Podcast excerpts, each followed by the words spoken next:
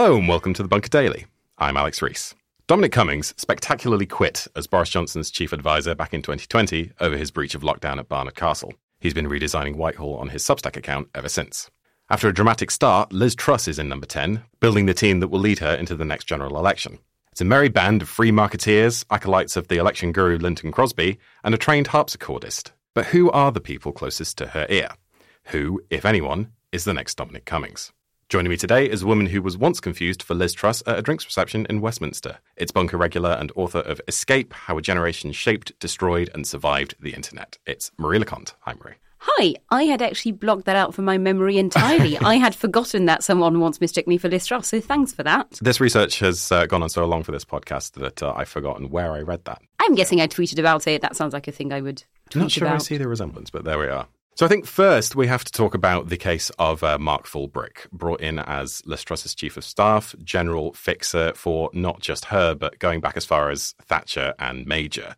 He was almost immediately plunged into a scandal involving a Venezuelan Italian banker accused of bribing the governor of Puerto Rico. This is a long way from Whitehall. How did we end up here? It's oh, that's a good question. Well, I think to address the kind of question you asked at the beginning, I think what's interesting about Fullbrook, as you sort of hinted at, is that he kind of is the anti-Dominic Cummings. So he first started working for the Conservative Party in 1983, before either of us was born, unless you have a very good skincare routine. And and you know, and he was actually credited for you know quite a lot of the 1992 Tory election victory, etc. He's kind of worked for every all around sort of you know like every Conservative leader. You know, so he has been kind of working either actively for or around the Conservative Party for several decades, which is obviously the opposite of Dominic Cummings, who, as far as we know, was never even a Conservative Party member. So I think that's quite interesting. But no, so basically. Fullbrook has been working. It's one of those funny things, right? So he's been working as an independent advisor for people and companies and places for quite a long time. And the websites and descriptions and bios for those sorts of jobs are always quite fun because it's like, okay, you're clearly walking a thin line here between really wanting to seem very impressive but also you can sort of tell that you're maybe keeping some stuff out. So I saw that on one bit that, you know, he'd done some work in Kazakhstan, for example, which is not, I would say, a country, you know, r- renowned for its best democratic practices. And we have no idea what he was doing there, you know, in, in any sense. He was just kind of mentioned as a one off somewhere. And it was like, interesting. Many citations needed on Wikipedia for some of these roles, yes. Exactly. And, you know, and, and looking at the case of the most recent the kind of FBI investigation about Giulio Herrera Velutini, the comment from Fullbrook said that uh, the only work he was doing was to conduct opinion research for him. And it's like, okay, Well, that's fine I. I have more questions now, and this just raises more questions, but sure. So again, so he's kind of had one of those jobs for quite a long time now of clearly doing a lot of different things for lots of different people. It is not entirely clear what the things are or who the people are. So that's Mark Fullbrook. He's at the top. There's a lot of people underneath him and working directly with Truss. You've written about the gossip that fuels business in Whitehall extensively. You've literally written the book on it. How do these sorts of teams get built? Do you just go to a drinks reception one night and then find yourself on a WhatsApp group called Team Truss the next morning? So I think it, it kind of depends on a lot of things, right? So the first thing is usually if you want to get a good job, let's say in Liz Truss is number 10, but that works, I think, for every campaign, you do really have to join that team the second it starts. So I think the people who got rewarded uh, mostly this time round were people who backed her before we got to the top two, at a point when it looked like it was actually quite unlikely that she would become prime minister. So I think A, there's a timing thing of saying, actually, my loyalty to you is such, you know, my faith in you is such that I will jeopardy my job, etc., career to support you. So I think there's a lot of that.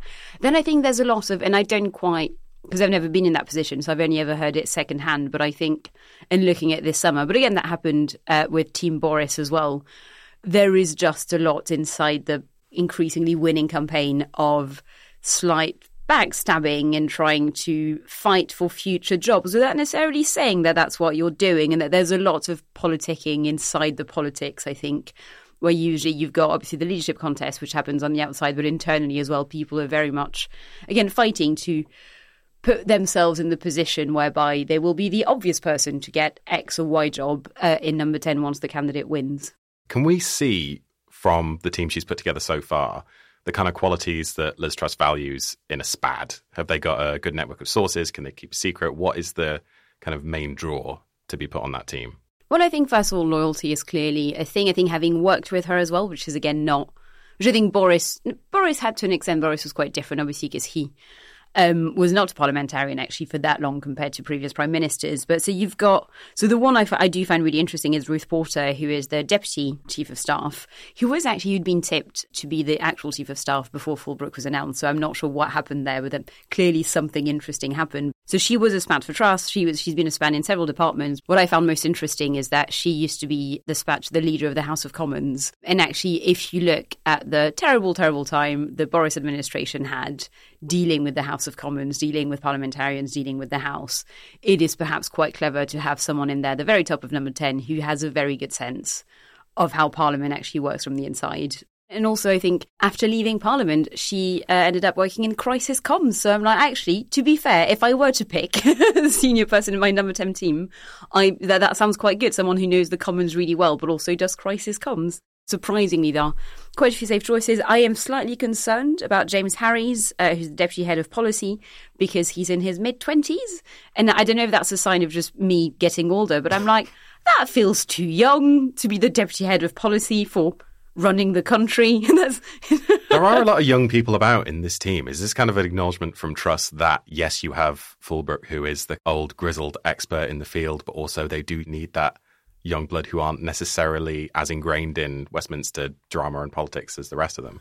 I think so. I wonder if it's not also just a purely generational thing of people who are now in their sort of, you know, people who are competent conservatives in their mid 30s and above have almost certainly already worked for Cameron and or May and or Boris. So actually, if you do want to bring in new blood, there's also, I think, just a very basic, boring point to make, which is that there's only a finite number of people who are fit to work in government as advisors. I've never actually looked at the exact numbers, but there are definitely way over 100 former special advisors from the past few conservative governments. So I think it's partly that. I wonder if there's not the thing as well, because obviously she's very much from, and I'm sure we'll talk about that in a moment, from the kind of more libertarian small state side of the party. So the the first time I went to the Adam Smith Institute for some drinks in like 2015, 2016. So I had quite a short bob. Uh, that was my haircut at the time, and I had a fringe, like quite a blunt fringe, and I had this e-cigarette that looked a bit like a cigarette in a cigarette holder. So I remember really clearly arriving and being like, okay, so everyone here is somehow either 17 or 75 and there is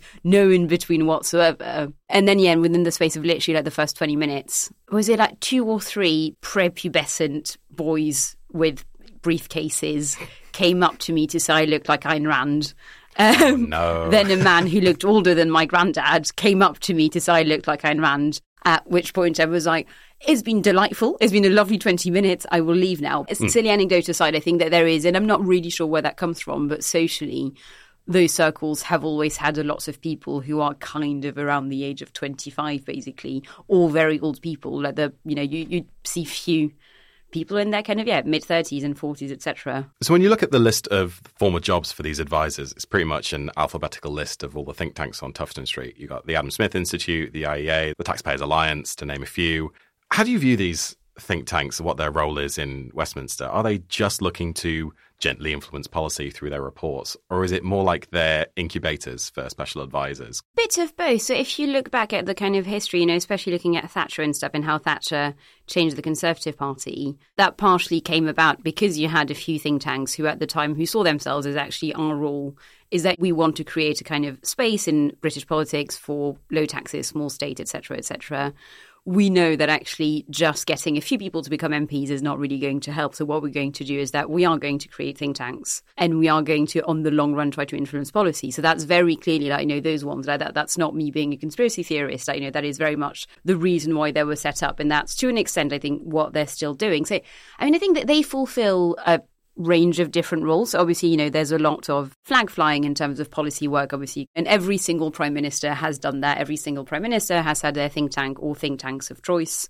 who can put out papers and saying, how about this policy? And then kind of see how the papers react, how the, you know, party members or party voters react, etc. And then that policy, if it does well enough, can be absorbed by government afterwards. That is very much a thing that happens. Then, yeah, the incubator thing is quite interesting in terms of people because it's more so if you look at it again, and that, that slightly sort of like boring practical side of things, but if you're a youngish person who wants to get into politics, so let's say you graduate from university at 21, you go work for an MP for a couple of years because that's kind of what you do. And it's not the most thrilling work and you're not paid very well and the hours are a bit rubbish. But then the problem is there kind of is a gap between if you want to stay in politics and you do that and actually, you know, let's say policy is your thing, you really like an area of policy, it is not immediately obvious what you can do if you want to stay in Westminster because actually not everyone can become a SPAD straight away at 24. Not everyone necessarily wants to get to the private sector straight away either. That's something I think people want to do once they've got better job titles, better contacts, they can make more money, to be blunt. So that there is that thing. And again, I think that kind of answers the question about the age thing as well of you do sort of have this glut of usually, I mean, not not all of them, Christ knows, but you know, usually quite sharp and quite bright sort of people in their mid twenties. It's not immediately obvious what else they would be doing, and I think on the left you perhaps have more places, you know, in terms of maybe like trade unions or kind of charities, etc. So places where you do remain quite close to the labour movement while doing another job. But I think on the right, the equivalent is kind of going to one of those think tanks and sink or swim from there, because then obviously ministers, etc., will pluck their special advisors from those think tanks. I guess the uh, only equivalent in the kind of working world is banks and investment companies, where you've kind of got the same vibe of rising to the top based on cunning and your ability to make those deals in private, which will then serve you well in a field like politics. So I regret to say I do not know the first thing about the banking sector. Neither um, do I. yeah. Whereas the great tweet saying economics is just astrology for Protestants. Did not expect to get into sectarianism in this discussion about Dominic Cummings, but there we are.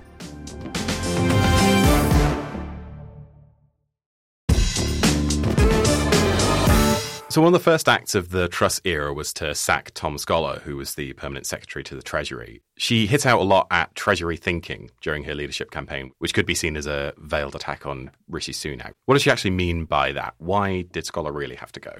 Well, if I were to be slightly unkind, I would say that my theory is actually that it does not have that much to do with the work he was doing, because actually there'd been a lot of, I think, briefing over the summer that Kwasi was probably going to phase out Tom Scholar over about six months, I think, was what was told to the papers, or like what I read certainly of saying, you know, like gradually basically get rid of him and find someone else. And I think the choice to do that and do that so brutally in the very first week, it was just revenge because Liz Truss used to be obviously chief secretary to the Treasury under Philip Hammond, which was a weird combination of people to start with. You know, it's kind of always known that the chief secretary of the Treasury is quite often sidelined at the best of times. And obviously, in this case, you know, she did not get along with Hammond. The thinking seems to be that actually Tom Scholar was also quite happy sidelining her a bit. The boys working at the top, and she didn't really manage to do much with the job. So, yes, I've definitely heard the, the theory that basically that was just personal revenge of saying, well, can't ignore me anymore, can you?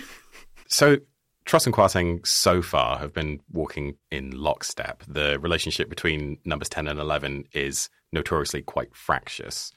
How do you see that playing out? Is Kwarteng building his own set of advisors? Is there going to be a certain ideology that breaks with Truss at any point, or is it too early to tell? So I think it's mostly too early to tell, but also I think it is always worth remembering that something that always brings me great joy and, and sort of, you know, everyone moved on from quite quickly is like Rishi Sunak was literally brought in because Sajid was Chancellor, but Sajid kind of wanted to have a real boy job uh, with his real advisors. And then number 10 were like, no, we would like a puppet and we would like to put in our own SPADs to create the joint economic unit between number 10 and the Treasury because we do not want Boris to be threatened in any way. Dun dun dun. Uh, so yeah, and then yeah, that just a very funny moment in politics. But more seriously, I think the thing is that a actually you, you can't really predict, I think, how a sort of like PM Chancellor relationship will go forward from the very beginning, because who would have predicted the end of, you know, the Boris Rishi story at the very beginning of it? But that being said, I think what is quite interesting between them is that they do seem to very sincerely agree on financial matters, which was not the case between Boris and Rishi, which was not the case really between Theresa May and Philip Hammond. So we've not really had that since Cameron and Osborne, which is probably a good thing because actually, you know, there will always be friction and tension, I think, between number 10 and the Treasury. But if you do have that kind of unifying project and those unifying beliefs, then it is probably easier to deal with the usual level of sniping, basically. So if I were to make a prediction, I think it is going to go better than in recent past. But then that is a very low bar. So when we think of special advisors and people who are close to Downing Street over the years, you got Nick Timothy, you got Andy Coulson, you got Alastair Campbell, make of him what you like, and Dominic Cummings. What is it that elevates people like that to national headlines? And do you want that as an advisor? Is ambition enough to rise to the top? Because it's not obvious that always the right path to power is something like intelligence or talent if you're coming from somewhere like the Taxpayers Alliance. So if I wanted to sell my immortal soul and enter into the camp of Liz Truss, what do I need to rise to the top and not make the pages of the tabloids? Well, I think a lot of it is just down to sheer luck. Luck and timing, which is it's not unlike someone's love life, really. So it's not about you know all you have to do is be your best possible self and cross your fingers and hope for the best. Why didn't you know, I think of that? even if you think so, like Dominic Cummings originally was not meant to be Boris's chief of staff, and then due to events and reasons, he ended up getting that post. And even, you know, Fullbrook, as we've talked about, there are, I think, many worlds in which he was not about to become the new chief of staff in number 10. And I would guess that actually he probably joined the campaign on the condition that he would, you know, he would be made chief of staff. So I'm not, I'm not sure it sort of changes for everyone really in terms of not getting to the papers, I don't think that's something you can do, and that's something I've written about before. So I, I am sort of fascinated by the, like, at risk of sounding like an armchair psychologist here. But I think, you know, and, and obviously all the people you've named, the kind of, you know, Alastair Campbell, Nick Timothy, always a man, let's be honest. Always basically a white man who's roughly always of the same age and always a slightly, you know, shadowy and clearly very clever person, but who doesn't really have a moral compass. And he's always clearly seven steps ahead of us and ahead of everyone. Which I think that that's always a sort of nearly mythical creation of SW1 at large is that actually the closer you get to the center of power and you know the more you see how politics works and how politics very often doesn't work and how many morons work in politics i think that there's a conscious or subconscious desire to think it's all fine because actually there is one very clever person here. There may not be, you know, very righteous. There may not be our personal choice for that job, but they're here and they're clearly incredibly clever and work in ways we could not possibly understand. I think Peter Mandelson was quite a good example of that as well. And so they kind of shape those people into those, again, unknowable big brain geniuses. And then inevitably each time it's like, Oh no, it turns out they were just slightly random blokes who were probably actually quite clever, but not anywhere near as clever or as infallible as Fleet Street made them out to be. So during the leadership campaign, journo Tom Newton Dunn was caught on a hot mic describing Truss's attacks on the media as cheap. It's not a good sign if someone from Talk TV, generally pretty sympathetic to the Truss campaign and the Tories, is expressing that kind of view.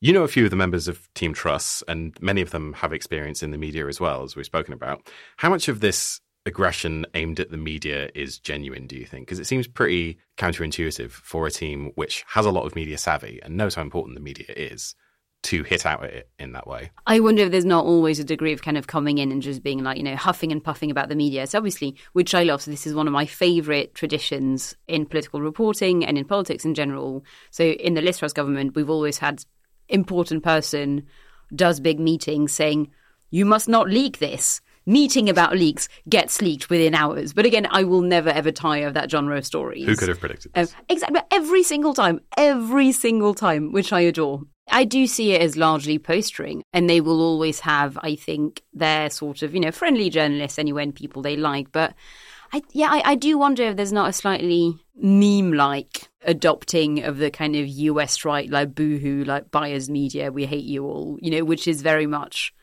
quite ironic and not entirely serious, but it's also a bit like, uh, but you know, you're you're also kind of working in government here, so how funny is that really, even if you're not being entirely serious?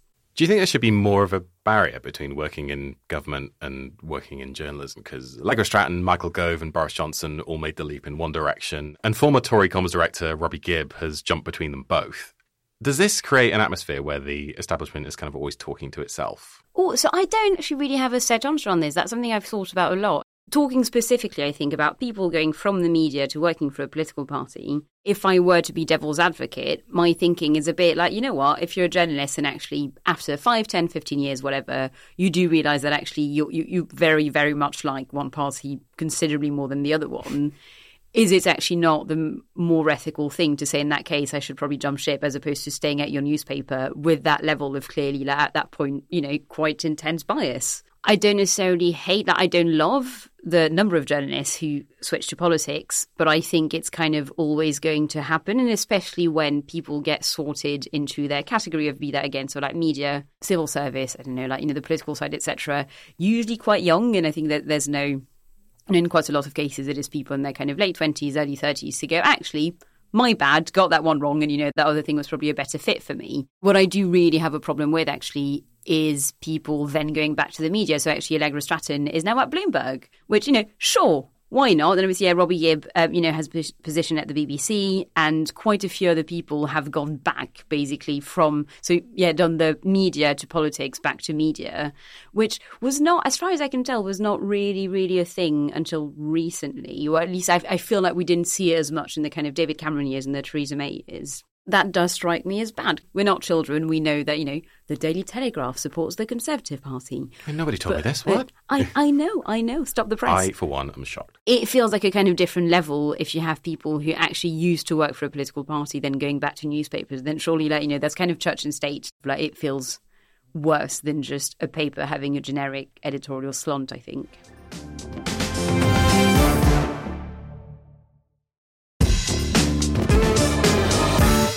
Finally, have you ever been tempted to join the SPAD life? Has a friendly MP ever made you an offer to jump ship to Westminster? So, one drunk uh, backbencher once was like, I would like you to become my SPAD.